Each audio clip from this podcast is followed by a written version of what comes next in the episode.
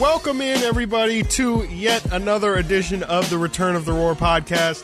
This time you're hearing the correct uploaded version. Uh, shout out to the uh, handful of people who got to hear me and Frank's pre-show uh, tradition of me absolutely butchering intros.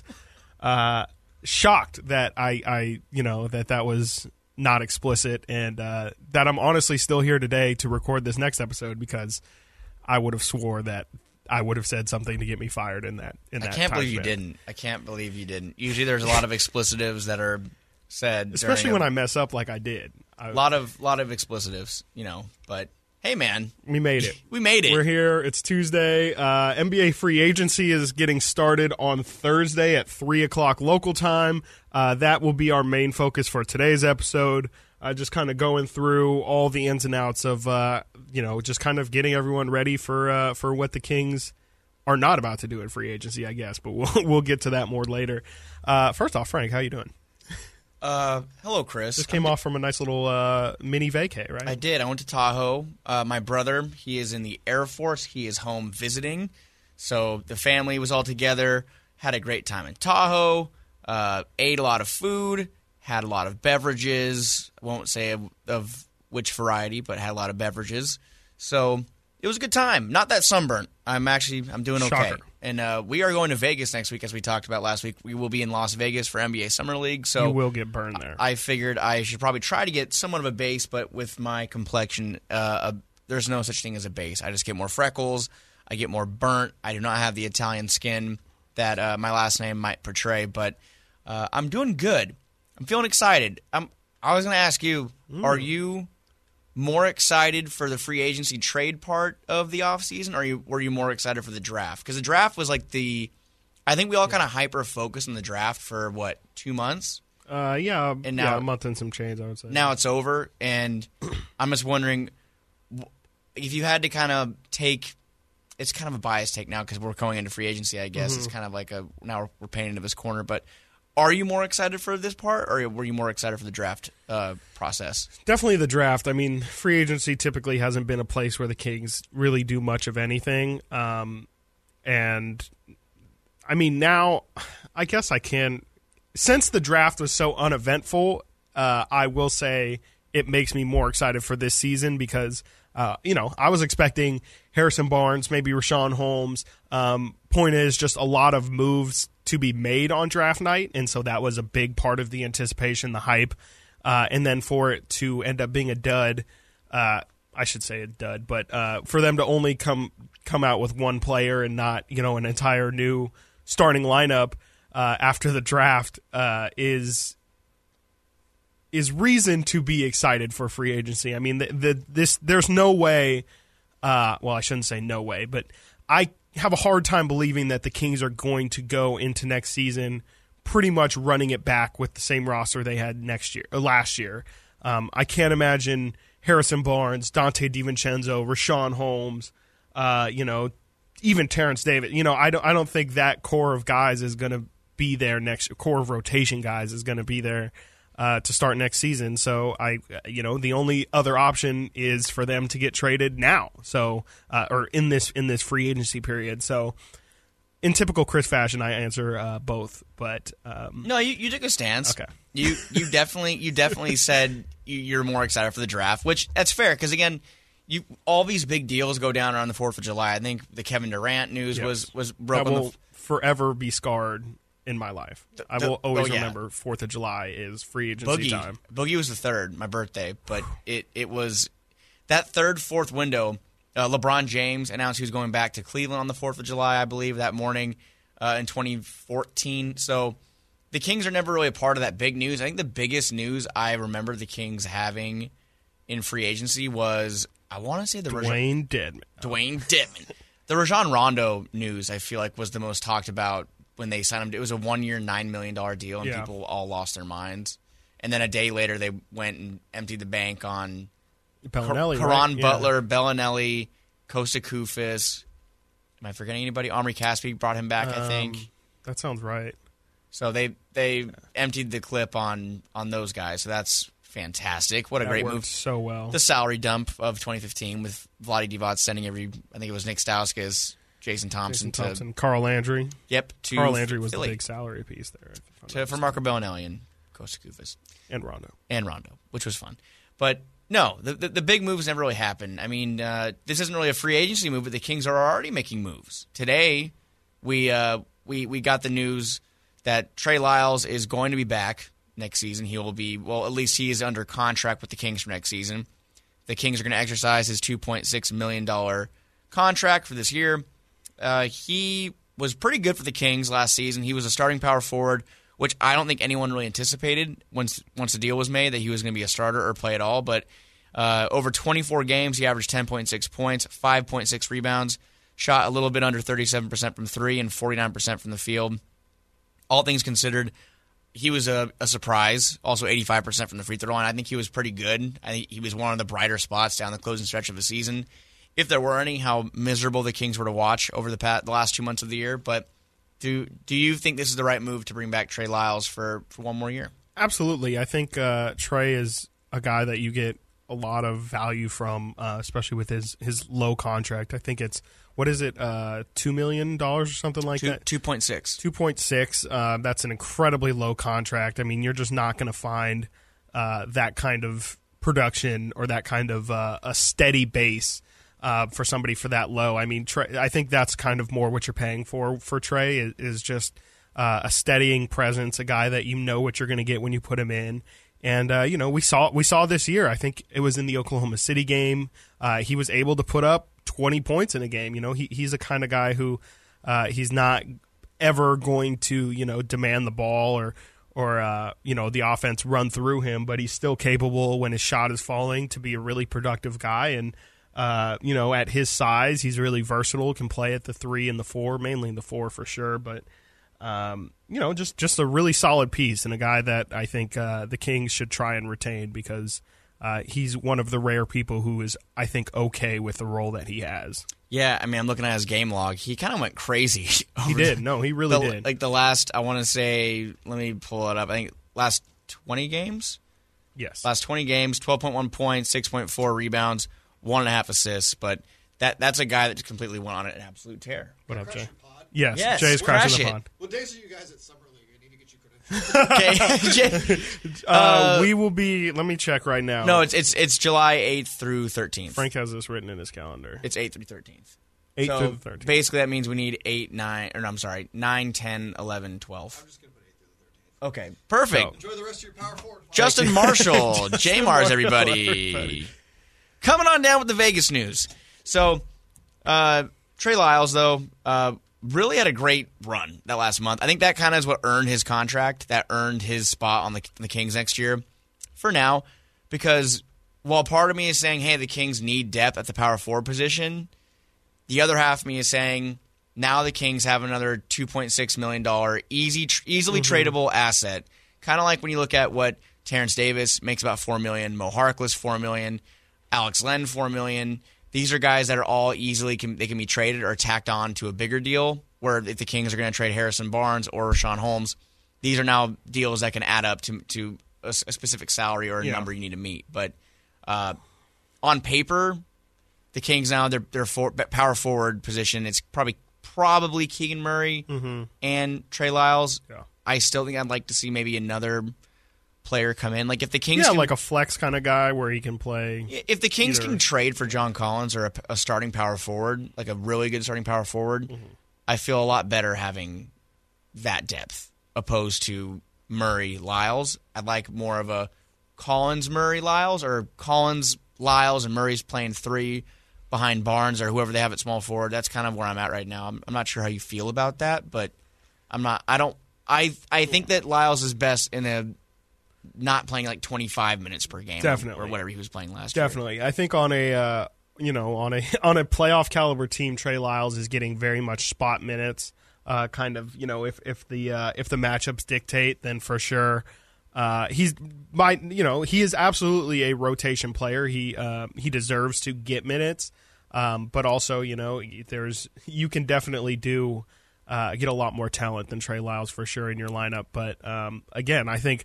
The, the beauty of Trey Lyles is just how solid he is and, and how uh, defined his role is, and you know he he definitely knows what his limitations are. There was very few times last year where uh, I I can't even really think of any time last year where I was like, I think Trey is doing too much, or like really looking for his own number. Like right what now. You see with Chimezie Metu sometimes. I wasn't going to say it, but yeah, there I you mean, go. Yeah, there you go.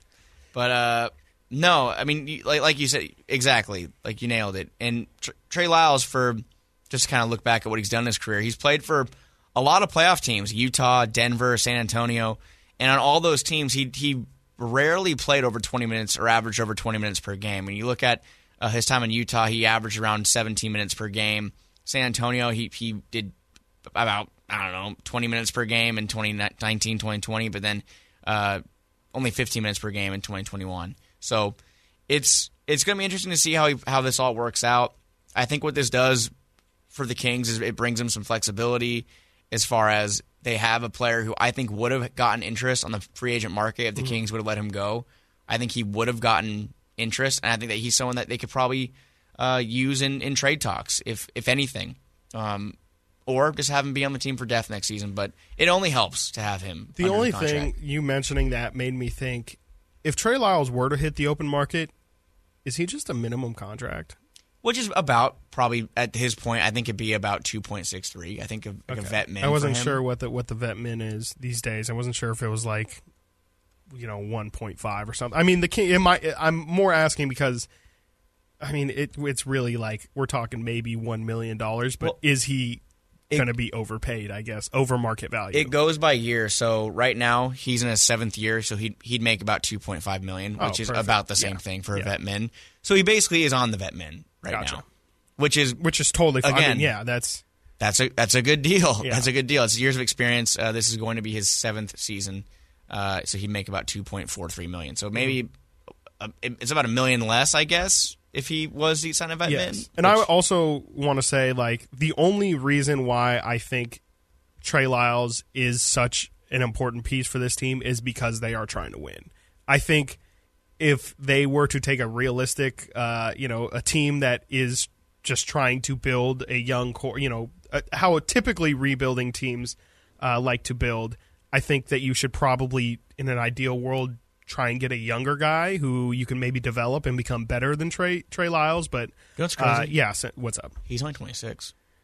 Yeah, for sure. I mean, he was he. Uh, I think he played with Willie and with um, with Devin Booker and all them. I, like he's he was in the, for their Kentucky class. I think I told you already that I envisioned. I think I got him and again completely different players. But I have the Spurs. Um, it's like Spurs syndrome where I associate like a power forward or a big player on the Spurs, like him and Boris Diaw. Like I just whoa, I mixed no, them Boris up is like forty-five at yeah, this point. He's like an old, old man. But Trey Lyles is literally younger than I think b- both of us. He's younger than you too. November ninety-five. So, sure.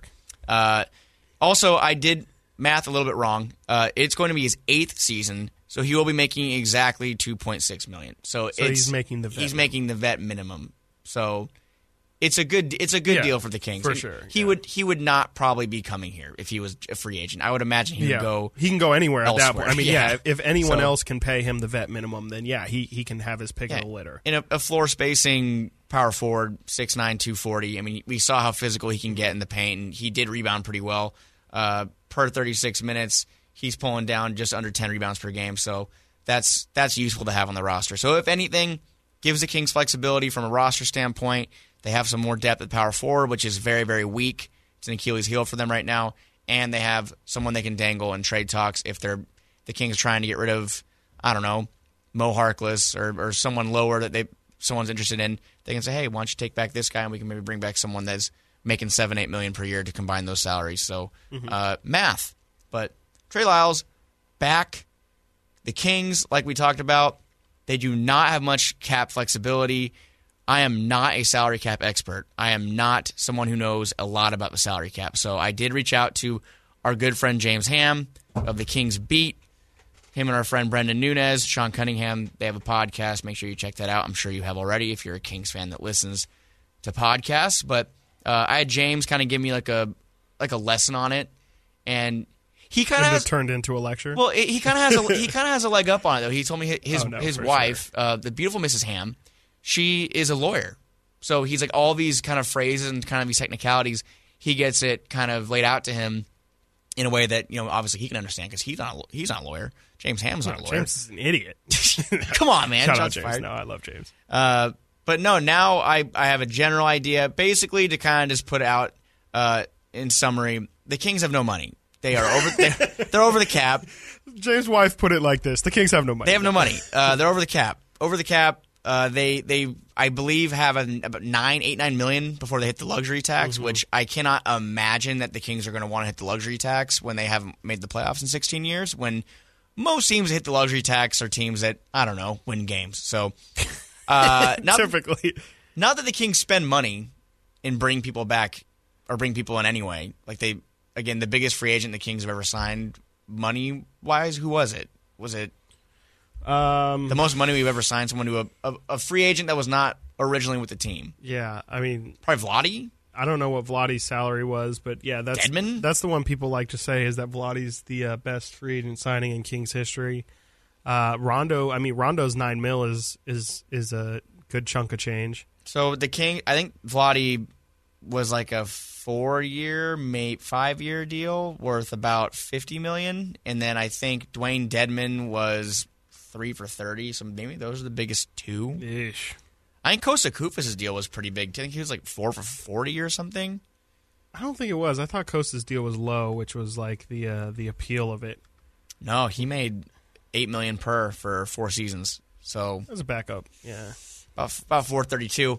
Um, anyways, the Kings don't have much money. They do have the mid-level exception, which you are able to spend that. I don't believe that um, will will push you into luxury tax. It doesn't count against uh, the hard cap, so they can spend ten million dollars is the mid-level exception. They have the biannual exception, which I, again, not a salary cap guy, but you can only use your biannual exception every two years, hence the name the biannual annual. exception. I'm an idiot. Did they use it last year? Because I remember there was no. talk that they might have used it on Alex Len. They pulled part of their M L E from last year and mm-hmm. gave it to Alex Len, which also is a thing you apparently can do. Yeah, I was like, so, so you can use half of your M L E? Like, you can what? split it up, apparently. It's it's there for you to use. So they use part of their mid-level exception for Alex Len. Uh, so they base, and then they have the veteran exception, which is four million dollars, and trade exception, four million dollars. So they, they have they have a couple things they can use to, to bring in a player, but uh, basically the mid-level exception is their best chance of bringing in a a, a solid talent. And it's something I, I believe Monty has not used before. I think in his first year he, he signed Hassan Whiteside and uh, uh, Robinson, Glenn Robinson the third, mm-hmm. to Vetmin deals. Yeah. So he has not used the – and last year he signed Terrence Davis to a two-year eight million dollars, Maurice uh, Maurice Harkless to a two-year eight million dollars, and Alex Len to a two-year. I think they're all two-year for eight. So mm-hmm. did not use the mid-level exception. So this year there are options out there. We're going to get into some free agency options a little later on. But the biggest kind of hurdle, I will say, in the Kings offseason is it's the question around Dante DiVincenzo, because you have to know what you're doing with him, to me, before you can kind of make these other moves, either because you don't know if, if if Dante DiVincenzo gets a massive deal in free agency and the Kings don't want to match, then you have to go find another shooting guard. Mm-hmm. If the Kings want to keep him, what positions do you need to to kind of round out? So I think we kind of should start with the Dante discussion. Obviously, the Kings have wanted Dante DiVincenzo for a while, mm-hmm. traded for him twice. Dante gets here. For whatever reason, what we believe and what we heard is that the Kings were diminishing his value so that they can retain him easily in free agency and not spend as much money. The Kings don't start him. They play Justin Holiday ahead of him, which, to the disdain of, of the Kings fan – the Kings fan base, uh, DiVincenzo did not start really at all over the last uh, two months of the season. Did he even get one start? He got one start. He got one start. One start. So he's going to be a free agent. Apparently he's pissed off, or his people are pissed off at the Kings. So I'm not really sure what happens here. Chris, do you think – let me start with, before we get to like a dollar figure, do you want the Kings to retain Dante DiVincenzo? Yeah, this is like, I think I go back and forth on this all the time. I think um, the Dante that we saw last year, I'm going to say no. But I also think that it was a very tough situation for him coming back from an injury uh, and then going to a brand new team. Uh, he, I, I, by no means do I think he played poorly, but I just think uh, the role that he played last year, there was a lot of, um, I don't really know how to describe his shot selection, but his, his shot selection left a lot to be Um, Well, Buddy Hield-esque. Buddy Hield-esque at times. Yeah, he was definitely letting it fly, and uh, I don't know, you know, he, with the Kings last season, in his twenty-five games, averaged five point eight threes per game, which is, uh, which is honestly not insane, but uh, he just, I mean, I'm honestly surprised to see that he shot it at a thirty-six percent clip. Um, it seemed like he was just, he could not find his shooting stroke. Um, for a majority of his time with the Kings, and, and when his shot was falling was when, for sure, he was at his best. Um, go figure, you know, it's a make-or-miss league, um, and making shots is generally going to make me think that you're a better player. Uh, but I think I really do think that when he was hitting his three-point shot, you saw his value. Uh, he was definitely more engaged at that point. Um, and, you know, his, his defensive ability is what it is. I think it's uh, it's it's definitely above average, and the Kings can definitely use a lot more defenders like him. Um, but while saying that, I think the Kings can absolutely at some point look to upgrade that position. So if Dante doesn't get re-signed, I don't think it's the end of the world. I think uh, you can find a different piece that uh, maybe gives you something a little bit different. But I think the idealized version of Dante DiVincenzo, if he is truly the three and D guy that, um, you know, I think we all envision him as, um, then I, I would I would sign me up, absolutely. But uh, I, I don't know if this just – I think my biggest confusion is I don't know if this just is who he is. Is he an inconsistent shooter who, when he looks good, he looks good, but when the shot isn't falling, uh, continues to shoot, honestly? Well, there's two things that the Kings really need this offseason. And plug, I, I wrote an article about it that's coming out later today, so check that out. But uh, the two biggest things to me the Kings need to upgrade are their defense and their shooting. And the Mike Brown hiring, I think we can all agree that, that already puts the Kings in, like, they have a leg up on that. Like, they're going to be at least a little bit better defensively. But if they bring in more, you know, personnel, that's going to help. Mm-hmm. Dante DiVincenzo is a guy that I would say has a very high defensive motor. Him and uh, Davion Mitchell in the same lineup was a lot of fun to watch. They definitely are, they antagonize opposing guards, and that's something I think is very, very valuable in today's N B A. But the shooting is, it remains to be seen. And uh, he did shoot pretty well for the Kings from three, which I kind of was surprised when I looked back at the numbers. He shot about thirty-seven percent from three, which didn't seem like it. I think it's because I'm looking now, and uh, I probably didn't notice it because it's the same percentage. He also shot thirty-six percent from the field. That's probably why. Yeah. That's probably why. The man was just probably taking threes. So, um, yeah, I mean, he's, he, no, no, I mean, yeah, he took look, he took he, three two-point attempts a game. He, and he took six threes per yes. game with the Kings. Yeah. He yeah. took six threes per game, which is, wow.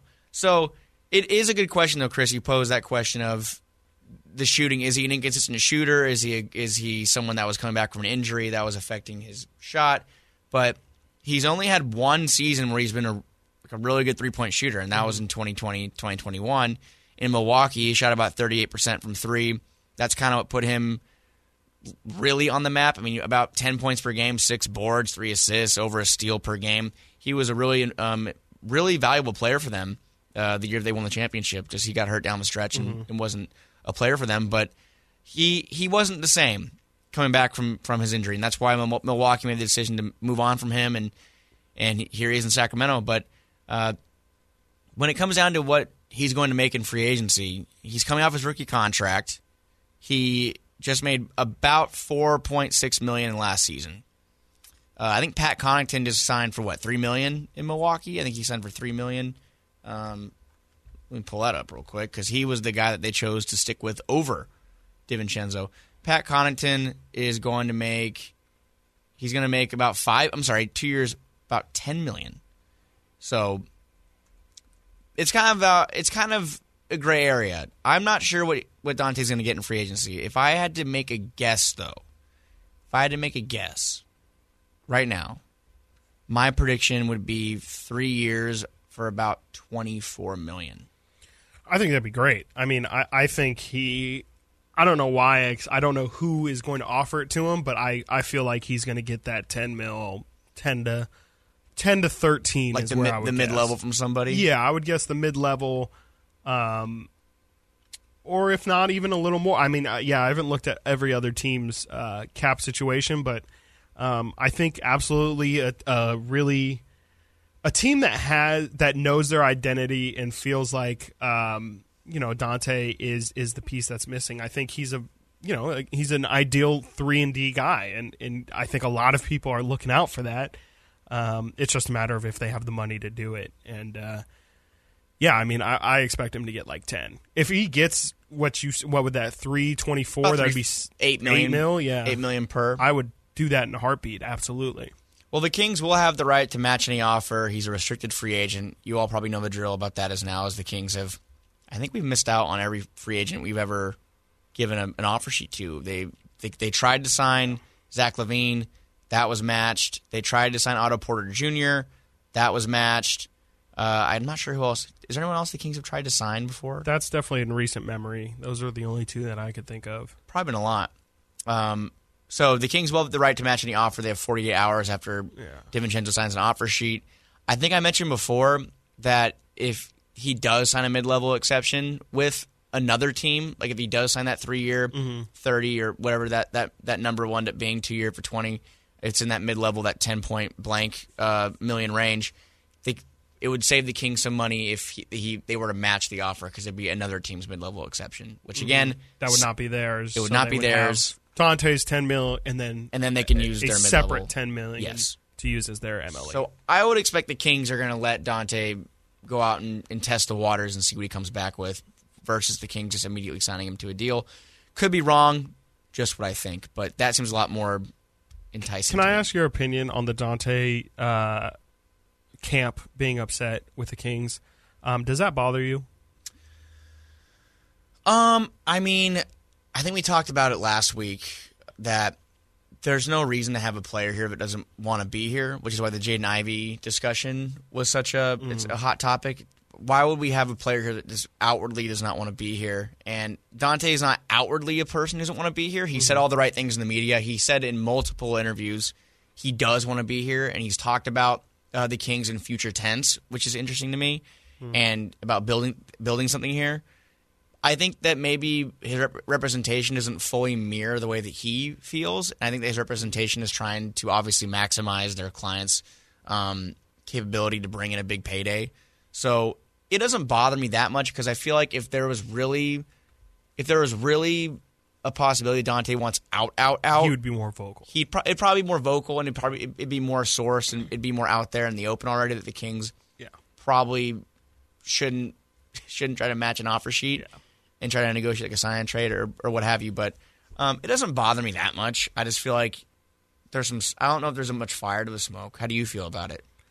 Yeah, I mean, I, I just personally feel like it's uh, it has a lot to do with business. And for sure, it was probably not fair for the uh, Kings to to put Dante in the situation they put him in, trying to restrict his value.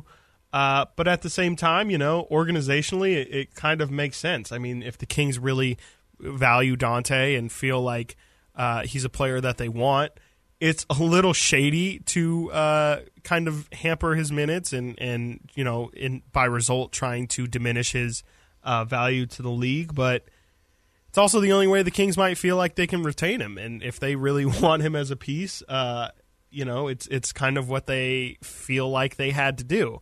Morally, I'm not really okay with it, but it's kind of, as as since we're shouting out James, it's the business of basketball. Yes. Um. And I really don't have an issue. I mean, I, I've heard a lot of people have issue with the fact that they haven't spoken to Dante's camp at all, which I don't really care about because it's, again, it's business. You guys go get an offer.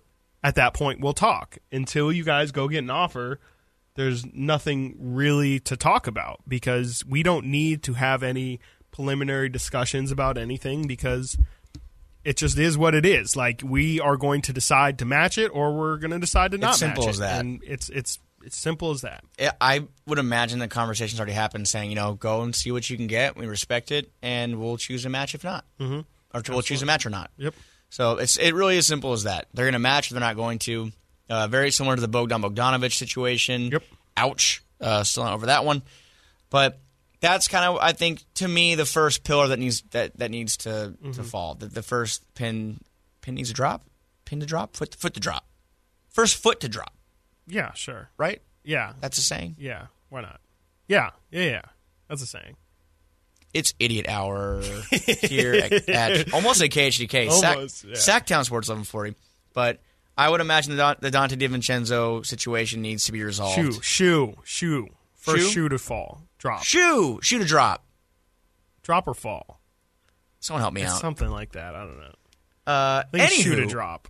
Uh, we're looking. We're talking free agency, but I think that before we get into some some targets, I, I want to give you mm. uh, love it, like it, eh, or pass on. The Kings are probably gonna have a better chance of building their roster up through trade next uh, for next season because, like I said, they have no money. They have a couple expiring deals. Harrison Barnes is expiring. He's probably their most uh, attractive trade asset. Then they have some guys that are kind of like fringe slash medium options or lower end, not that great options. Uh, Mo Harkless, Alex Len, Justin Holiday, and now Trey Lyles. Those are all players on expiring contracts. And then, of course, we have the Rashawn Holmes situation where he was clearly not comfortable in a backup center position. He still has three years on his contract. He could be somebody that that has a lot of interest out there on the market, and the Kings could look to swap Uh, maybe a center for a guard or, or a forward situation. So it's going to be an interesting month.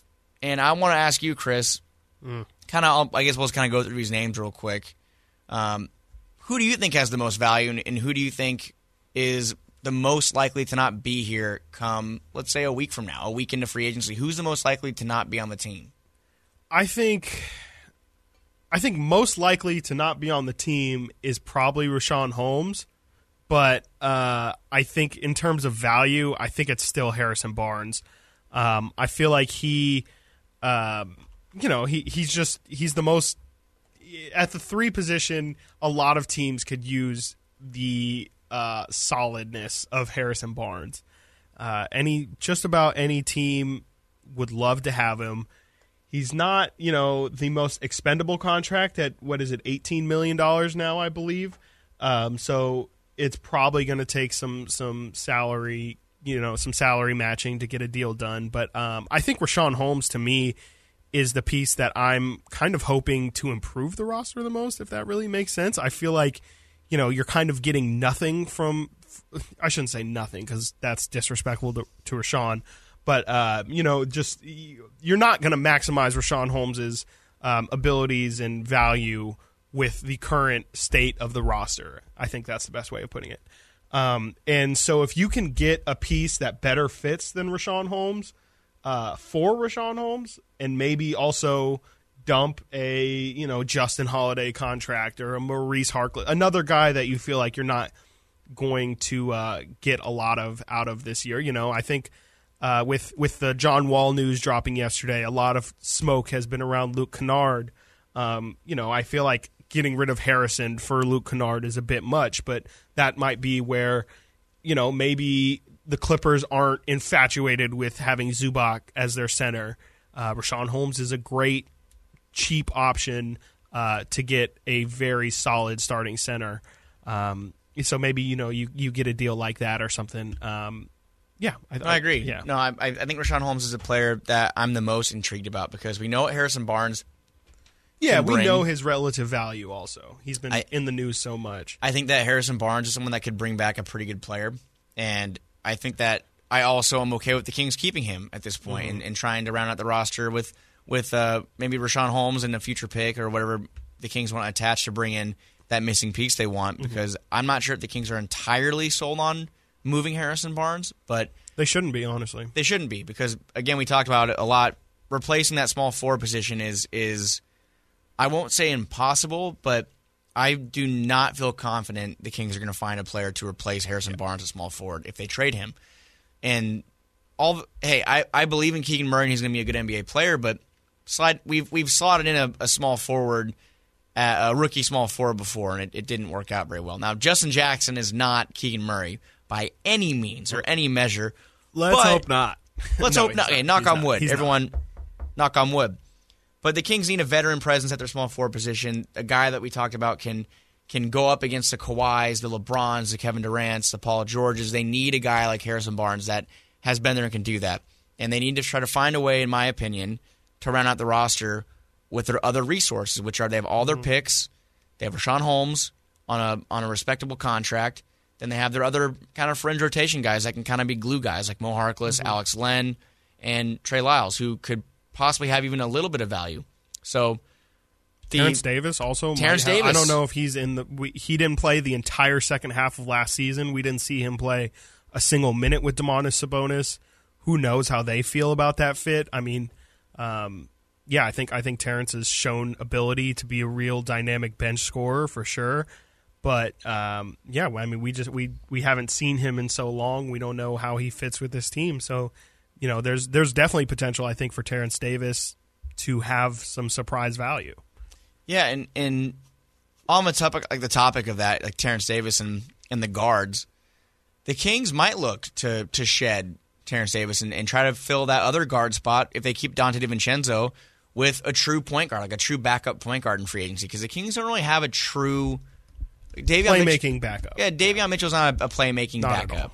He he did good in the starting role and did well distributing the basketball. De'Aaron Fox, I would say, can can handle himself in, in playmaking. Sure. He's I think he's averaging seven assists for his career, six assists for his entire career. So not an issue in the starting lineup. And obviously Sabonis is a playmaker himself, and he's a center.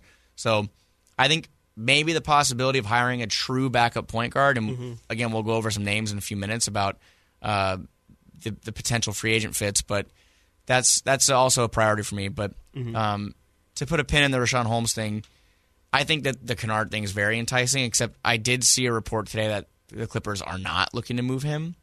Again, smokescreen maybe. Mm. I think anyone should be available at this mm-hmm. point in the summer, off season. But uh, he's a guy I would love. So um, anything else on what we're talking about before we get into the free agent targets? No, that's. Uh, I think we did a good job of covering just about everybody. I mean, the only people we didn't talk about was really like Damian Jones, and I think that's just kind of a matter of if he doesn't get any other offers. You know, he's um, not on this but, list, so let's let's. I guess let's go over the Damian Jones scenario. Let's say. I mean, I think I don't even want to put out a hypothetical. I think that what's going to happen is if the Kings can't move Rashawn Holmes, they can't bring back Damian Jones. Yeah, one hundred percent. I think simple as that. Yeah, I mean, I don't think they need to bring him in to be the same role he was last year, where he's the third big and kind of by injury stance, he, he kind of ended up being the starter towards the end of the season. But uh, I think he showed enough to deserve, if he's going to come back with the team, he deserves to have some sort of rotational minutes. But uh, yeah, I mean, I, I don't think that's guaranteed. He made a, a hair under two million dollars last season. I, I obviously think that he could probably make around three, four million this this summer mm-hmm. per, um, which means if the Kings also maybe they don't have to move Rashawn Holmes, but they, they have to move Alex Len. One yeah. of Alex Len or Rashawn Holmes has to be moved. Otherwise, what are we doing? Because also, mm-hmm. Neemias Keita is going to be a free agent. The Kings yeah. own his rights, and they have we have to decide is he going to be a two way player? Is he going to be a, a guy on a on a fully guaranteed N B A contract? How high are the, are, are the Kings on him? They might try to go with the cheaper option. Because they do have Sabonis, who is, is an all-star caliber center. So maybe they're they're going to go ahead and say, maybe we can survive with Alex Len if we trade Rashawn Holmes and, and saving money and is going with, with Sabonis, Len, Keita. I don't love that, mm-hmm. but maybe they want to save money by offloading Rashawn and letting Damian Jones walk. But I would be very much of the uh, in the camp of keeping Damian Jones and trading Rashawn Holmes or mm-hmm. or Alex Len. Because, again, Rashawn Holmes is not comfortable in a starting in a bench role. Yeah. Not at all. No, yeah. And, I mean, you're paying him, like, what, ten or eleven million dollars? That's mm-hmm. that's a lot for a backup big. That's, that's getting, that's you know, fifteen, twenty minutes. That's past. Not bench big money unless no. you're, what, Montrezl Harrell? I mean, how much is Montrezl? Yeah. I don't think Montre- Montrezl Harrell even makes that much. Montrezl Harrell makes, who was almost a Sacramento King last season. Very close. He has a ten million dollars player option. Did he pick that up? Oh, no, he did pick that up. I'm I would sorry. imagine so. He's, yeah. a free, he's a free agent. Excuse me. He didn't pick that up? He picked it up oh, last okay. season. Okay, I was like, uh, so Montrezl also take ten million dollars. But that's my point. ten million dollars to be a backup center. So Rashawn Holmes is a starting center. I don't think he's comfortable doing anything other than starting at this point. The Kings kind of molded him into mm-hmm. a starter. He isn't the Rashawn Holmes from four or five years ago. So that is the, the number one player that I think the Kings should look to move. I've loved Rashawn. I've loved what he's brought to the Kings. He's been he's been a lot of fun to watch, but when you have Sabonis, it's just there's too many cooks in the kitchen, man. Mm-hmm. Yeah, I definitely agree. Um, okay, should we move on? Let's do it. So we're gonna play a game. Love I wanna it. Play a game. I want to I want to play a game called Love It, Like It, Eh, or Pass. It's a bit wordy of a title, but we, it's fine. It's a it's a wor- it's a working title, so we could change it if you like. But no, it's okay. You, you love it, you like it, eh, or pass. And I'm gonna throw a couple free agent names at you. I'll also share my opinion too, but we'll we'll.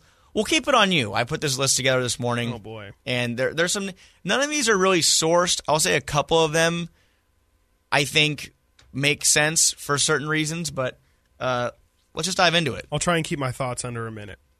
It's okay. I mean, it's okay. Whatever you want, man. Let's let's do it. The first name on the list of Kings' potential free agent targets. This player is expected to get around six, seven million dollars per okay. year. Hoops hype. I'm going to close my eyes when you – talk to me like Hoop, this. Hoops hype has predicted this player will get six, seven million. Okay. Uh, this player is Gary Payton the second.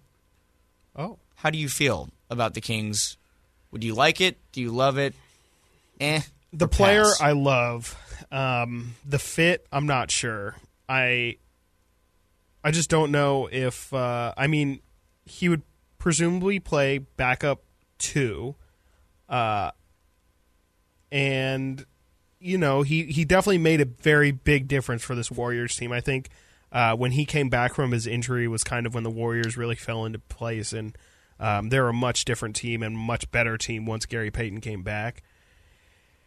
It's tough. I mean, his his ability, his non-ability to shoot, um, I think would be a lot more detrimental to the Kings than it would on the Warriors. I thought that too. Yeah. Gary Payton, though. Most of it was in the paint. sixty-one percent from the field, thirty-six percent from three. That's not bad, but also that's on the best three-point shooting team in the world, and I just it's he's not going to get the same looks. I'm sure he was literally left wide open um, when when he was playing for the Warriors because obviously your attention is dedicated elsewhere. Uh, that's tough. I mean, with with the fit next to Fox or next to Mitchell, there's little to no shooting in that backcourt. Um, I personally would love it, but realistically, I'm not entirely sure it's the best fit. But I do love the player. I, I agree. I, I love. I would love it uh, if they do sign. Hypothetically, if the Kings sign him, I love it. I'll talk myself yeah, into the absolutely. fact that he's a one hundred percent he's a very good defender. Yeah. He is not an offensive guy. Not a playmaker like we've talked about. He's mm-hmm. not that backup playmaking guard that we want, but um, pretty pretty size. I mean, six three, two hundred pounds. I mean, he, he would come out. He could probably defend one through three, I'd imagine. Mm-hmm. Uh, Kings need that. They need they need defenders. Yeah. They they really, really do. But I, I do question the fit a little bit, and I question the fact that he he's expected to get six, seven million per. That means the Kings would probably have to give them their mid-level, mm-hmm. which would kind of ham- hamstring them from yeah. doing other big things. So for the mid-level, I don't think I want to give him the the, the big one. So I I'm, I love it, but I would say probably not going to happen. So can I ask you this? Um, would you feel better about the fit if we didn't have Davion Mitchell? Yes. one hundred percent I, I one hundred percent agree. one hundred percent, because they're so very similar. I think that draws me to the conclusion of can the Kings really – how many more players can the Kings – and uh, this is a rhetorical question. How many more players can the Kings afford to have – especially rotation guys that can't shoot? Like, is that kind of just an end-all, be-all yeah, of if you I, cannot shoot, we really can't afford you unless we find a very specific role for you? It it depends on what else they do on the trade market. If they, they could mm-hmm. bring in, maybe they do bring in Kennard, and they mm-hmm. do bring in John Collins or mm-hmm. something, then maybe they can afford to bring in Payton. For sure. But they need, I would agree. They need more rotation pieces that can knock down shots yeah. before they go out. And if they do, if the first things that the Kings do is they... they trade away or waive Terrence Davis, and they sign Gary Payton, and then they sign Dante DiVincenzo. Yeah. That doesn't make me feel great about – it makes me feel great about the defense. I feel very good about the defense, yeah. but I don't feel great about – We're almost the sh- a different team at that. And yeah. I mean, Uh, yeah. I don't forget about the shooting. We don't have to get there, but no. I, th- I think it's interesting that we could just be thinking of this team the wrong way. Like, we're thinking of them in the style of how they've been in the past, where, especially with Luke and more especially with Alvin, they were very free-flowing, um, definitely offensive-centric. If they were to sign a Gary Payton and then bring back a Dante DiVincenzo, is there a possibility that this team just completely changes their identity and becomes kind of like the Knicks were la- not this past season, but the season before, where they had all the success with Tibbs, where it's just like, yeah, I mean, they win a lot of games like one hundred to ninety-eight. Yeah, it, w- it would be a completely different mm-hmm. identity. Yeah. Interesting. Um, Go ahead. Next name. Moving on. Another Warrior. One that I knew that the... I didn't know that the Kings gave him a, a, a max offer sheet five years ago yesterday, but they did. Otto Porter Junior, who I feel like was someone that Kings fans have kind of fallen in love with over this playoff run for Golden State. Uh, Otto Porter Junior last year made about, well, veterans minimum. He made two point three million dollars last year with Golden State. He's going to get a pretty good payday uh, this summer, I would imagine. He was a, a, arguably one of the bigger mm-hmm. rotation pieces for them down the stretch, and a big he made a big impact off the bench during the playoffs. Uh, Chris, do you like it? Do you love it? Are you eh on it, or would you pass on Otto Porter Junior? Did you give the projected salary for that? Because uh, that's per- what I'm curious about. I don't have a projected salary, but if he made t- the veterans minimum at two point three, two point four million, I'd imagine he's at least going to go for like the biannual, which would be about four or five million. I think he's going to go for like ten. He probably. I think will... he's going to get bagged. So, I think the only reason he accepted that contract was for the opportunity. For the Kings, it would one hundred percent take the mid-level yeah. for him. He would not sign with the Kings for the yeah. biannual. If he wanted to go sign with Milwaukee or Golden mm-hmm. State again, or someone to get a little bump in pay, yeah. I could see that being a possibility. But if he's coming to the Kings, it's the mid-level. So, do you are you on board with that, which would be ten million dollars per season for Otto Porter? I don't think so. It's just, I mean, Otto Porter seemed great at the time when the Kings were offering, uh, you know, him him that ex, uh, that contract, but the max. He's just been so unhealthy the past really like six years. I mean, I'm looking. Yeah, let me look at Basketball Reference here. He has not played over. So he played fifty-six games in twenty eighteen. Uh, the season before that, he played seventy-seven. But since twenty-eight, uh, I'm sorry, since twenty eighteen, he has not played over fifty-six yeah, games. He went uh, fifty-six in twenty eighteen nineteen, fourteen games nineteen twenty, twenty-eight games last season. This season, sixty-three, which is the most he's played since the uh, twenty seventeen eighteen season. So yeah. uh, it is it is a risk. He had some back issues in the playoffs mm-hmm. too. Near the end of the season, he had some some lower back issues. Only twenty-nine, just turned twenty-nine, so in his prime, N B A prime. Uh, but he's six foot eight, two hundred pounds. He can play small forward, power forward. He's a guy that can stretch the floor, like we've talked about. He's a player that I think if the Kings were to trade Harrison Barnes and they would were to get John Collins, I would say probably get Otto sure. Porter to fill in, and he can yeah, kind of play. Spot. He yeah. can play defense and, and knock down threes and and just kind of be that guy. Whereas the Kings can get offense from other people. Mm-hmm. I think my biggest concern with Otto Porter, and it it does kind of tie back into injuries, but just I don't think he's a guy who can give you over twenty. Four minutes a game anymore. I think, you know, if, if you're going to give Otto Porter a starting role uh, and expect him to play twenty-eight, thirty minutes, I, I don't know what kind of production you're expecting to get at that point. It's funny you say that. The last time he played over thirty minutes per game was almost five years ago. Averaged thirty minutes per game in twenty eighteen through twenty nineteen, yeah. four years ago. He played twenty-one minutes per game, twenty-three minutes per game for the Bulls, uh, twenty-one minutes for Orlando and Chicago. I didn't even know he played in Orlando for three games. I had no idea. And then twenty-two minutes per game in Golden State. Yeah, I think it's just, it's, the Kings would kind of be, I don't want to say paying for the name, but um, I mean, essentially, yeah, you're, you're, I don't know what you're really hoping for. Max, you know, wh- what's the, uh, what's the greatest potential that you're hoping for if you sign well, Otto Porter? Well, I think for him. I like him what a lot. Expecting him? I like him a lot in a reserve role, mm-hmm. and I think that he'd be a great if the Kings keep can somehow retain Harrison Barnes mm-hmm. and move other assets to bring Absolutely. in like a, a power forward or mm-hmm. a, a good a really good shooting guard. I mean that that would be the best wing. You know, uh, Keegan Murray, Harrison Barnes, Otto Porter wing depth would be the best wing depth the Kings have had. Yep. in my lifetime period. Oh, for sure. Maybe Th- of all time. Then you have Maybe Sab- of the Kings' history. Then you have Sabonis and hopefully Damian Jones down low. You have yeah. Fox and Davion at the guard spots. Maybe you bring really in a shooting guard. Something there. We're talking about a pretty good team here. Yeah. So that would be like the dream scenario, to have Monty pull those strings and have Otto Porter be your backup. Well, kind of like what he was in Golden State, yeah. like your...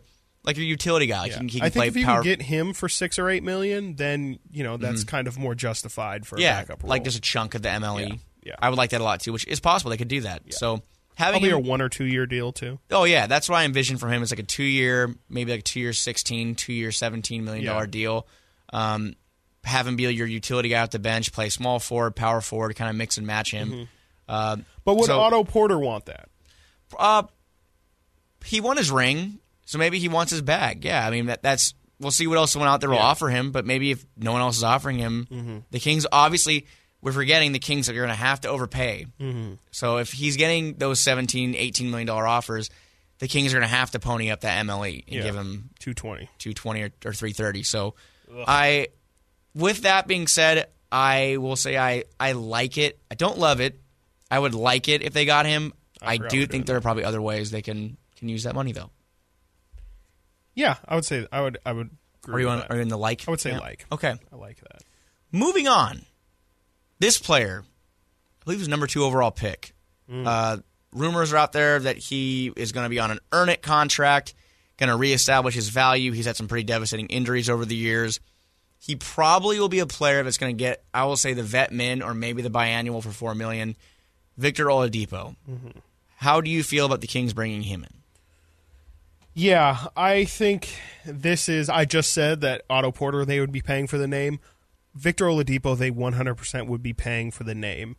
Um, it's a big risk. I mean, to me, like, I would equate this to, like, almost drafting Shaedon Sharpe, where it's like you're either going to get a pretty broken-down uh, guy who, when he does play, is probably trying to do too much and, like, trying to establish, reestablish his value, which I think is his actual goal. Um, I would be nervous for sure, but there's also the upside of, well, if he is healthy, that's a player the Kings for sure would not typically get. Uh, and, you know, even if he, he can bring us to a one-season promised land of the playoffs, I think uh, at that point it would be worth it for sure. But um, it's just kind of a matter of how much of that risk you're willing to take. And I think I'm I'm in the position... if I'm the Kings, where I think that's that's a worthwhile risk to take, depending on how much money he wants. Yeah. I'm not going to give him twelve to fifteen million, which look, the Kings also couldn't afford. I'm looking at his. I'm looking at his. It's kind of scary. I didn't really think about it this way. Uh, people people talk about the Oladipo possibility since twenty seventeen eighteen He yeah. We want to talk about Otto Porter not playing. He let's go through his games played every season since twenty eighteen nineteen thirty-six, nineteen thirty-three, eight So uh, I think he's played about the equivalent of a full season over the past one, two, three, four seasons. He's played about eighty, eighty-five games. So that's scary, especially when you – like the severity of the injuries were pretty mm-hmm. severe. Yeah, I, I do think he's a guy that can help out a team. I don't know if it's the right thing for the Kings, though. I think he probably would be better suited going to a contender. Uh, he wants eyes on him, obviously, and while – being in Sacramento means your stats get padded, and his numbers will be definitely um, kind of pumped up. Yeah. Uh, I'm going to say eh. I'm leaning eh or or pass on him just because I don't think I would want to do much more than the veteran minimum. Yeah. At his best, at his best, Oladipo, I would love it. I would yeah, love it if the Kings got the old Victor Oladipo. That's kind of, we could argue, if the Kings get a time machine and, and go back and get twenty seventeen Victor Oladipo, twenty-three points a game, two and a half steals, thirty-seven percent from three. That's what the Kings need. If the Kings mm-hmm. have that Victor Oladipo by De'Aaron Fox, we're talking about a squad. Mm-hmm. But I don't think that's what this Victor Oladipo is going to be again. Uh, he's also, I believe, uh, he just turned thirty. Yeah, it's that doesn't help. Doesn't help. Uh, I, I I don't think it's the answer to our problems, mm-hmm. but. Um, Yeah, I agree. I I think uh, I think at the end of the day, I would probably take the risk because again, like I don't think the Kings have any other way of getting that caliber of player. But uh, I think in reality, it's just probably not going to happen. I think there'll be other better options for Victor that he'll take. Is that an official pass from you? You said eh. It's an eh. You said eh. Yeah, it's an eh. That's why I made it that way. Yeah. Um, okay. Well, moving on. Moving on. We talked a lot about centers. We talked a lot about uh, Damian Jones, Rashawn Holmes. There's a center out there that I've, I've seen, not reports. Do you already know what I'm going to say? No, I don't. there you know is a center say? that I want us to get. Is it Mo Bamba? Absolutely not. Who's center you, who's center you want? A Lopez? Okay, well, th- those aren't on here. The Lopez's are not Robin on my Lopez list. Needs to be on this list. He's an unrestricted free agent, okay? Like, the Kings, uh, one of the best offensive rebounders of this generation. Of, this, like, of all time. I would. I wasn't going to go there, but I will. I will argue it. The Kings need a Lopez, all right? Get rid of Alex Len. You don't need Damian Get Jones. Get rid of Sabonis. Sign look, Robin Lopez to a minimum contract. We don't need Sabonis. Bring in, bring in Lopez. Hey.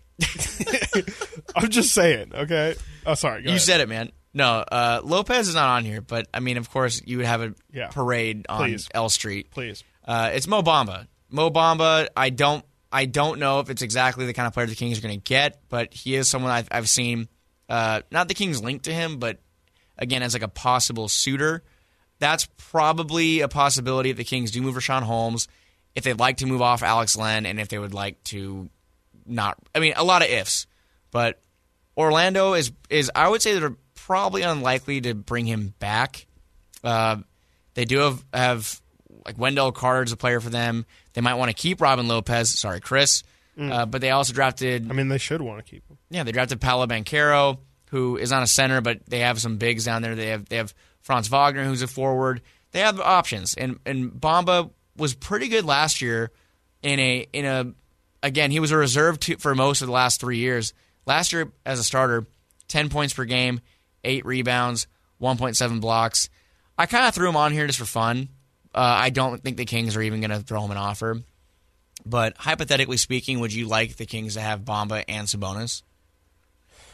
Yeah. thirty-eight percent from three, by the way. Yeah, for sure. I think, uh, you know, Mo, Mo started to kind of start to shine last year uh, in terms of, like, show some promise that we were – promised when he first came out of the uh, first came into the league.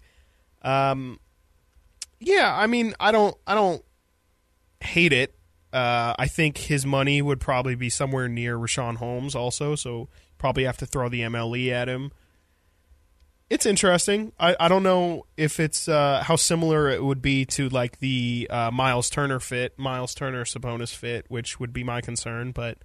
Uh, I don't. I don't mind it for sure. I, I think Mo is a new age center who could shoot threes and uh, protect the rim, which is what I think we need. Yeah, uh, I mean, it, yeah. It, it is interesting the conversation between uh, Sabonis and and Turner.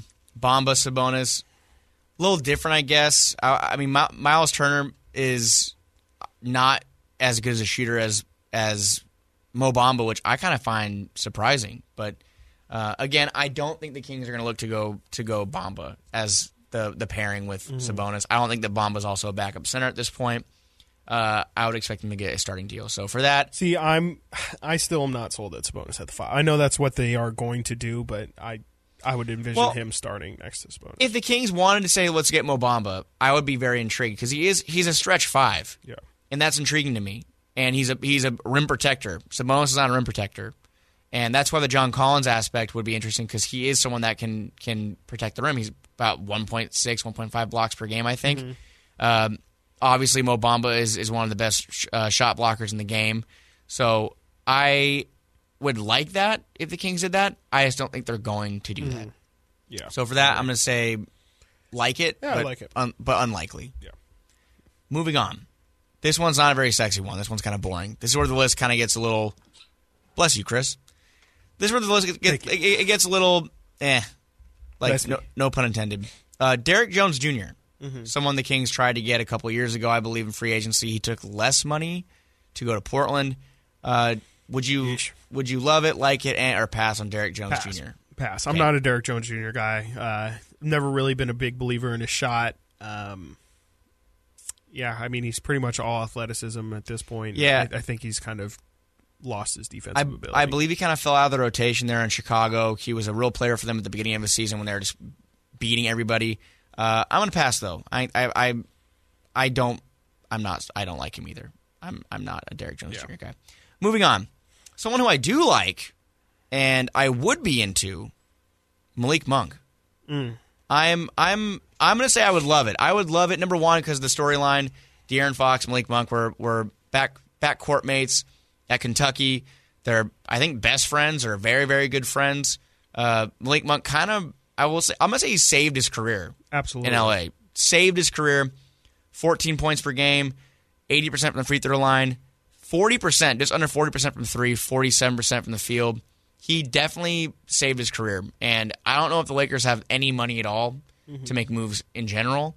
So bringing him in for, I think he was on the veteran minimum last year. Last year, mm-hmm. Malik Monk made one point seven million dollars. Giving him the biannual, I think, would even be enough. Yeah, I think it's, it's again, it's just kind of a matter of how much someone is willing to pay him. Um, I like him as a backup. I don't necessarily love the starting fit of there. I think defensively would probably be a struggle. Um, but yeah, I mean, that's a dude who's an absolute microwave. And uh, yeah, him and Davion coming off. That, I think him and Davion is a good backup bench pairing. That's for sure. I'm very on board with that. Yeah. And at that point, it kind of makes Terrence Davis expendable. Exactly. Which is why I feel like he could be someone that could be floated in a trade. But sure, it'd be a lot more helpful if Davis played down the stretch. Yeah. Versus he was hurt. Um, I would love it, though. I don't know if there's really even that much of a, that big of a difference between Terrence Davis and Malik Monk. Not much. I would say Malik Monk's probably a better pure shooter. Yeah. I would um, say so. Yeah. I, I would. Yeah. I would say that probably Terrence Davis has a better motor, maybe. Yeah. Defense, he's a little bigger, too. I mean, Malik Monk's a pretty rail-thin guy. Yeah, Malik Monk is six foot three, two hundred pounds. Yeah. So, and Terrence Davis is... Probably six foot four, probably similar. two twenty-five. six foot four, two oh five. So, got... got uh, Terrence looks bigger than that. He does look bigger. Terrence yeah. Davis looks pretty stacked. Pretty yoked. Um, do you love it? Do you love it like it? I would say love. I love I that. Love I would love that. I would love that. At at low money. Again, that's, uh, that's again, the caveat. The, the, the, if, the if they're throwing ten mil at him, no, no, no, no, no, no, no. It. He, I wrote biannual next to him. Uh, four point one million dollars per mm-hmm. season. I, I think a two-year, eight million dollars should be should be fine. He made one point seven last year. But again, the Kings did overpay, yeah. so it might be a chunk of it. But it depends on what else they do. Uh, another person who I think will probably be demanding mid-level, for sure demanding mid-level. He made almost twenty million dollars last year. Gary Harris. Oh. Past. Do you want to share why you're, why you're... Gary? I mean, he's just never he. I ever since he came into the league, he's just been disappointing. He's not as good of a three point shooter as he was supposed to be. Uh, not really very versatile. Uh, just is. I mean, he's pretty much a spot up shooter and uh, is is a lackluster defender where he was supposed to be pretty good. Yeah, he's definitely fallen off opposed to where he was. I think he was a, what was he, a, a, basically a twenty-point scorer in twenty seventeen eighteen, a little under eighteen points per game, forty percent from three, forty-eight percent from the field. Really, really good. And then since then he's declined. And Denver, obviously they, they called it quits, traded him to Orlando, uh, where he's been like a ten-point per game scorer. Three-point shots, decent, thirty-eight percent from the field, or thirty, thirty-eight percent from three. Uh, that's intriguing. That's intriguing to me if, again, like a low-end, cheap option. And I would imagine he's not going to get that much money on the market, but I could see him going to a contender. I could see him going to somewhere else and, and having a chance because he, he did make twenty million dollars. He made twenty million dollars last year. It's an eleven mm. point per game score. So uh, I'm out, though. I I I, I am out. I'd, I'd tru- truly rather probably take a shot on, well, for sure Malik Monk. Yeah. And even like Dante. I'd rather have both those guys over over Gary Harris. Mm-hmm. I agree. Do you concur? Yeah, one hundred percent. We're both out. Uh, here's a scary one. We have four left. Scary one, been linked to the Kings for a long time. We talk about injury risk. Scary. T J Warren. Oh. Yeah, T J Warren, I think, legitimately hasn't played a professional basketball game since the bubble. Uh, he has not played um, consistently since the twenty nineteen twenty twenty season. He played in four games last season. This oh, season, I don't remember him. No, la- last oh, season, gotcha. Like the, the pandemic shortened season. Gotcha. This season, I'm, I'm talking. Well, I guess you say last season now because we're moving into a new league year. Uh, he did not. He has not played. He's played four games since the end of the twenty nineteen twenty twenty season. I was trying to get his bubble stats. I can't find him. Um, he went absolutely insane. I can, I can pull this up. In the, I like. I legitimately think he averaged like twenty-eight points a game in the bubble. T J Warren in the bubble, oh my lord. I would I would be intrigued. I would definitely be intrigued. In the bubble, he averaged thirty-one points per game. There you go. Yeah, I knew it was something absolutely insane. Like fifty-seven that. From the field, fifty-two from three. Oh, my God, man. So do I want Michael Jordan? Um, yeah. I guess. I'm going to go yeah. Yeah, you know, yeah. I'm going to I'm gonna go with a yeah. Even, um, even the playoffs that year against Miami in the first round, they got swept, but he scored twenty-two, fourteen, twenty-three, twenty-one. He's a pure scorer. I'm a but, big T J Warren guy. I think he's he's just a bucket. Like he's, um, you know, he kind of has to start. Um, I love, you know, he's got underrated size um, at six eight. He's, you know, he's the type of dude who can play the three. Uh, probably more more slotted for the three than the four. Um, that would be super interesting as a Harrison Barnes replacement if they were to. to swing a move that doesn't get them a three. I, I think I would really like T J, especially a T J Warren, uh, um, what's the guy? Uh, Ke- Ke- I always want to call him Kenneth Murray. I don't know why. Keegan Murray. Uh, I love those two together. I think that would be awesome. Um, yeah. And he's twenty-eight years old. He's only twenty-eight. If if he's healthy, he'll be twenty-nine coming in next season, but still that's that's younger than Harrison Barnes at this point. Mm-hmm. If, if he's healthy, I'm on board. Mm-hmm. If he's healthy, I'm on board. And how do we know if he's healthy? Maybe the Kings could watch him go through a workout. I'm not sure what they do with those precautions, but uh, I've always liked T J Warren, mm-hmm. um, especially in Phoenix, where he became T J Warren, twenty points per game, uh, eighteen points per game, twenty in Indiana before he got hurt. He, he's been he's been good as long as he's been in the league. So, mm-hmm. um, again, probably got on a prove-it contract. I don't feel comfortable giving him the mid-level exception, but I would. I think I would. You would? Yeah. So far, I haven't said there's one name on here I'm comfortable giving the, the mid-level. And I feel like if I had to pick one, it'd probably be Porter. But for Warren, I'm intrigued. I just, I'm afraid to give someone ten million dollars when they haven't played in like two years. I would be a lot more willing to give T J Warren ten mil than Otto Porter. That's like fair. A three-year, thirty-year, or thirty three-year, thirty million dollars contract for T J Warren, I would be through the moon. Paying him ten mil when he's thirty-one, two, thirty-one, Harrison thirty-one. Harrison Barnes. Harrison Barnes has been playing, though, every game. Stop it, the Harrison Barnes hate.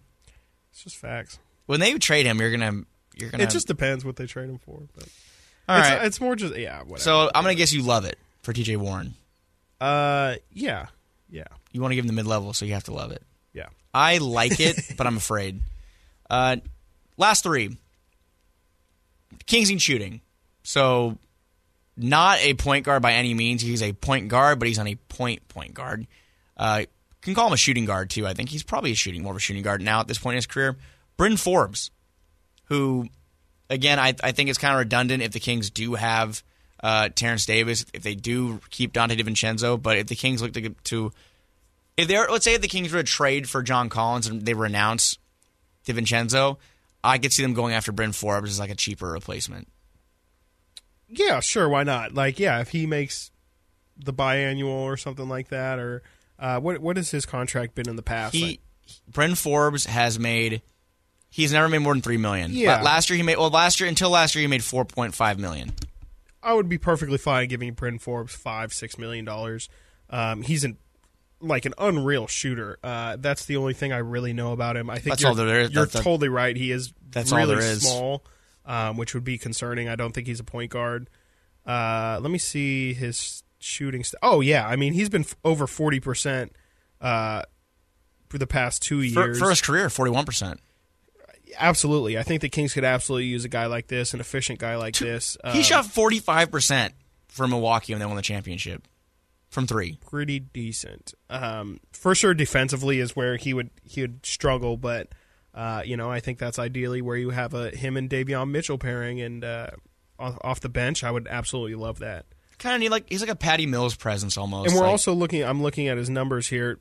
Only played twenty-eight minutes. twenty-eight minutes a game is the most he played in San Antonio in twenty eighteen. But this is a guy who's used to playing around twenty minutes and has pretty consistently been around eight to ten points and forty percent from three. So um, you know exactly what you're going to get in the role that he's given. Agreed. Sign uh, me up for. For that, I'll, I'm going to say I like it. I think I would love it. I think I would. Wow. I think I would love it if they signed him to a small contract. Like the biannual, maybe four, maybe two, two for eight? Yeah. Why not? Two for eight. I like it. I, I'll, I would talk myself into it for sure. Two left. Golden State Warriors legend. My my my old boss, Corey, big Warriors fan, thinks that Kevon Looney is a top, I think, fourteen, fifteen Warrior of all time. How would you feel about... He's kind of he's kind of serious about it, too, yeah. I think he's serious about it. Uh, top fifteen Warrior of all time, Kevon Looney. Would you like to see Kevon Looney become a Sacramento King? Um, the way the roster is currently constructed, no. But I do like the idea of Kevon Looney uh, at the right price and with the right minutes. But I just think with, I mean, we kind of went over it earlier. There's kind of a logjam at center already. And uh, I think signing Kevon Looney would probably not be that, helpful for that it, equation. It's the same thing we talked about with, I think, Mo Bamba or yeah, exactly. even, even Damian Jones. We have a logjam. They need to figure out what they're doing with Alex Len. They need to figure out what they're going to do with, with Damian Kata, Jones, with Damian Kata, Jones. Rashawn. If, Rashawn. Again, things would, ha- things would have to... Now, the Kings haven't linked to Looney. There was a report mm-hmm. that the Kings were interested Early, in yeah. Looney. Uh, so that they they probably are going to, I kick would say, the tires for sure. kick the tires. But uh, his rebounding was incredible in the playoffs. Only twenty-six. He just turned twenty-six, which I'm kind of in, I'm amazed. I think, does he, he's won every, no, three rings with the Warriors. Three rings. Because he took over after um, Ezeli mm-hmm. left. Shout so, out Festus. Shout out Festus. Like we talk about him all the time. Uh, what, Jesuit, bad for you. But Yuba College. So I'm talking about Y C. Y C. Uh, I'm gonna go eh, just like eh. We have a log jam at a log yeah. jam at center. It's eh. He's not gonna. He he's a very the definition of a role guy, um, and uh, yeah, he's just he's he's not gonna really make or break the, the team or the season. Will Hardy, yeah, new head coach of the Jazz. Yep. A, a Kings candidate. That yep. Didn't make it. Yep. So we'll see how that works I out. I think. This is the fourth person in the Kings coaching search to get a, a job. Yeah. It's uh, obviously Mike Brown. Darvin Ham. Darvin Ham. Now. Uh, Kenny Atkinson. Kenny Atkinson. Uh, then, he, which, then, yeah. he, then he said, psych. Uh, and I'm, uh, I'm not going to be here. Uh, Will Hardy. Congratulations. Uh, that just happened. This broke, yep. if you're listening. Uh, last one. On what we said. We said eh on Kevon Looney, right? Yes. Last one. And this is a fun one. I am fully on board and would love it. Not for the mid-level. It probably will take the mid-level, but DeLon Wright. I, I think I think I think the Kings should have kept DeLon Wright to begin with. He was huge for Atlanta. He was huge for Atlanta in the playoffs. He can he can literally play three positions. Mm-hmm. He can guard three positions. He can shoot the basketball. He can play make. He was really good for the Kings on the, the closing stretch uh, two years ago. Um, I think if the Kings want to kind of bring in a true utility guy, like kind of like a baseball player, like how this yeah. guy can play like multiple like. You know, DeLon Wright can play center field and go play first or second. Mm-hmm. This guy can can play point guard. He can play shooting guard. He was primarily a shooting guard last season. Shot thirty-eight percent from the field, or thirty-eight percent from three, excuse me, forty-five percent from the field. Um, his defense, steal and a half almost. I, I just am big on him. I'm, I'm a DeLon Wright stan. So for that, I say I love it. Not for the mid-level, which will probably take it. Um, so... Yeah. How do you feel? Yeah, I would say um, I'm eh on it. I, I think uh, I do like DeLon Wright for everything you said. I think he's a utility guy. I just don't know if the Kings are the best roster for him. Shut your mouth. I Yeah. I mean, yeah, I just think they – I think ideally if you're going to take um, a backup point guard, I would like somebody who's a little bit more playmaker-minded, which I, I is – Again, like, is something DeLon can do, but um, he's he's almost too versatile. The Kings need people who are... He's too good, man. He's, he's too good at everything. Uh, I yeah, I'm I'm I'm I'm eh. I would say You're eh. yeah. I love it. Yeah, I think that's fair. I mean, I, I again the player I really like. Um, if yeah. the King, if there's a scenario again, that's another scenario where. They'd have to make a big deal for a forward and have to rena- probably mm-hmm. renounce Dante and have to fill a guard spot. Because mm-hmm. then you have Davion probably would be your starting two, maybe. I don't know. So interesting. That's all I got, though, for my list. We can probably do, I mean, again. I've got a couple guys I want to throw at you. Okay. Uh, and we'll just do rapid fire here. The Martin twins. We will not differentiate because who the hell knows which one's which. But how do you they, feel about the idea of the Martin twins? One of them. real quick, Carmichael Dave with a bomb. The Kings remain engaged in Atlanta's John Collins. Uh, okay, I think that kind of goes without saying. But anyways, uh, the Morris twins, I would love a Morris twin. No, not twin. Morris. Martin. Oh, Martin. Morris twins, I would love. Morris twins, I love. Yeah. Uh, isn't Cody Martin? James is very big on the Martins. Isn't Cody Martin the better Martin? Like I said, we're not going to differentiate because I can't. I, I literally I, I can't cannot tell. tell you the difference. I cannot tell the difference. I uh, just know that they're both. I mean, they're both like. Are not, they both free agents? Point, yeah, I believe so. Uh, I think one's rest- yes, yeah, one's restricted. One is unrestricted. Caleb uh, Cody Martin is a free agent. He had a very good year. Yeah, and Caleb Martin also. Yeah, going to be a. F- One was on the Heat. Free agent. One was on the Hornets. Dude, I know. Caleb Martin was making. He was the worst one, and then he ended up being, becoming the better one. He made five hundred K last year. Uh, he was big for for Miami. Yeah. Miami. They both are three point shooters. They both are Nevada Wolfpack alumnus. Absolutely. Yeah. That was a great team with the Must Bus. That was with the Must Bus. Uh, I would love it. I, I I think that was a name I should have probably thrown that on here. Thank you for bringing that up. But that's a name that I think someone had on their list. I can't remember who it was. Probably James. James, like, Probably James. has been yeah, talking about yeah. them for, for a really long time. Um, and I, I really like – I would say both of them I would in between like and love. E- either either brother. Yeah. Either brother as a as a backup small forward would be great. They're just really smart, really good shooters. I'm, I'm, I'd be absolutely – I would love it. it. And I think that they probably both would only take the biannual. Mm-hmm. I don't think they would take the mid-level. Yeah, I definitely agree. Um, another name out here for you. How do you feel about, this is one that I'm very big on, and this is like my galaxy brain, Josh Okogie. Josh Okogie. Are they going to let him go? Or, uh... He, I believe, is a re- unrestricted free agent. He is unrestricted. Um, the thing here, you ready for this? This is why I'm really, ex- I think that this is a possibility. Okay. Team Nigeria's own. Ooh! Josh Okogie. Mike Brown. So, experience with Mike Brown uh, is Fernandez. a guy that has really struggled, I think, the last – I don't think it was just last season. I think it's like been a season and a half of struggling. Um, but his rookie year, Josh Okogie, was a really, really interesting piece for Minnesota. Uh, is a def- defensive first, which I love. He's a, he's a wing guy, long wingspan. I think he's like six seven, uh, can play the two, the three, probably not move up to the four, but um, a great defender.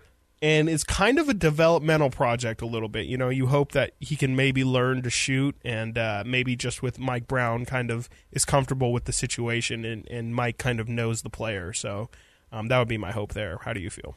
I am very much into it. Like, he was a very like, – his defensive presence was notable uh, those first couple years. He did kind of fall out of the rotation the last year or two. Obviously, Minnesota's kind of reemerging as, as a player in the West. But uh, – six four. I thought he was a lot taller than that. I did, too. I thought he was like six seven. But the Kings need guys like that. The Kings need guys like Josh Okogie.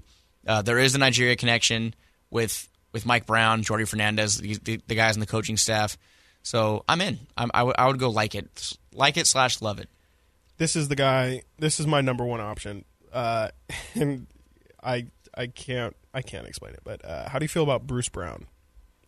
I feel like they will. I feel like he'll want to stay in Brooklyn. But I would obviously be, be I would love it if the Kings could get Bruce Brown. I like what he brought for them last year. Obviously, with all the injuries they had and, and things that went wrong for Brooklyn last year, it was kind of almost a lost season for them. Well, de- definitely a lost season for them because of uh, getting swept in the first round. But uh, fifty percent from the field, forty from three. Wow, he shot forty percent from th- forty I from three. Would have never guessed he shot forty percent from three. Then absolutely sign me up. forty from Bruce three Brown. And over a steal per game. So. I wasn't even thinking about his offense as the reason why he's necessary. I mean, that's a guy who legitimately can play two through four, uh, almost yeah. like Draymond Green, he, he, like he, a pocket Draymond. He's listed as point, small forward, and shooting guard. So he's literally like, like the DeLon Wright or, or Draymond. Yeah, he can yeah. play around all over the board. I would absolutely love that. I'm not entirely sure how well he would fit, but um, I would just love to see it. He made four point seven. He would be someone that for sure would probably need the, the mid-level. Yeah, I don't know. I Kings, really don't the Kings have to overpay. Yeah. I mean, again, all these things we talk about are nice if we're like a regular N B A team, but sorry, what is that? Sorry, the Kings need to overpay. Yeah, sorry. What was that? Uh, apparently, uh, Ghislaine Maxwell got sentenced to twenty years in prison. That's it. I guess that's actually not that long of a time, all things considered. Is it not? Uh, I mean. I, I wasn't the biggest, like, Epstein you know, deep into the Epstein trials, but she pretty much just like brought him his victims. She should probably go a little longer. She's probably she should yeah. probably go longer than twenty years. Yeah, probably probably should go like probably for, should like probably should bury go for, her under the prison. Probably should go under the prison. Yeah, probably should. Yeah. Okay. All right. Well, uh, yeah. Free agency starts on Thursday. Uh, Any, and, anything big happens, we'll, we'll we will for sure be all over it. Um, hop on. Might even. Yeah, I was like, we might even hop on a couple uh, more times this week. We'll be in Las Vegas. We will be next in Las week. Vegas. And if things happen in Vegas, we need to figure out how we're going to record in Vegas. They're going to stay in Vegas. We might have to go um, in like separate rooms or something and record like with our microphones. Like, yeah, on. Who knows? Um, I have an audio interface. Maybe I can plug two mics in. I'll I'll try and figure that out. I'll bring my mic just in case, but we'll figure it out. But we'll be we'll be making content, getting some video. I'll be writing, covering the games on Saturday and Sunday, the first two games. Uh, we'll be in Vegas, probably uh, definitely being on our best behavior. Absolutely. Best behavior. Uh, and hopefully Monty McNair is on his best behavior this week. Things will begin on Thursday at three. We probably will wait until something happens to yeah. record again. Yeah, I would say so. We do, at least like a uh, well, if there's a good whisper, we will come on. And we do have player breakdowns still. Yes. We haven't forgot about those and the redrafts. Yes. It's just this is kind of like the fun part of the off season yeah. where things there say, will be dead portions where yeah. that stuff that kind of stuff will be necessary. Probably in like late July, early August. Yeah. We're just going to be pumping out yeah. the breakdowns and yeah, from late July redrafts to September. It's good to holster those for now. Mm-hmm. Anyways, yeah, we're do- we know what we're doing. We know what we're doing. Okay, we know what we're doing. Yeah. Carson Daly's sleep advice could save your relationship. Should we read it? I'm gonna go with no. Okay. I'm gonna say I don't really want. I don't really want to care about. I met Carson Daly one time. He was very strange. Really? He's a very puffy face. Well, the more you learn. Uh, I'm sorry for the random Carson Daly stray, but um, damn, you know, it's the kind of thing you get this deep into the podcast. Um, do you have any any? Uh, ooh, it's tough. Ooh, it's puffy. It's puffy face. It's plastic. Plastic surgery probably gone wrong. Yeah, no thanks.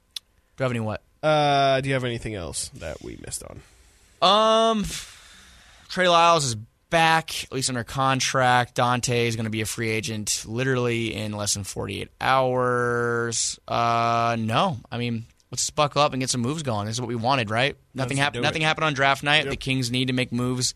This is the time to make them. And I would imagine that they'll move pretty quick. I mean, again, just a guess. I don't think it's going to be a drawn-out process. Um, I think that, that Monty's been pretty calculated, and he's going to make some moves pretty quick here. I, I definitely hope so. Because uh, time is of the essence. We need to get this wrapped up, and I need to know what this team looks like. For Frankie Cardicelli, I am Chris Watkins. Thank you all for listening so much. Again, be on the lookout for extra content. Be on the lookout for Frankie's article later today on, what is it again? Just uh, what we talked about, what the Kings need to address this offseason. Gotcha. In uh, writing. Yes. Uh, I already did the outro. Uh, bye. Bye.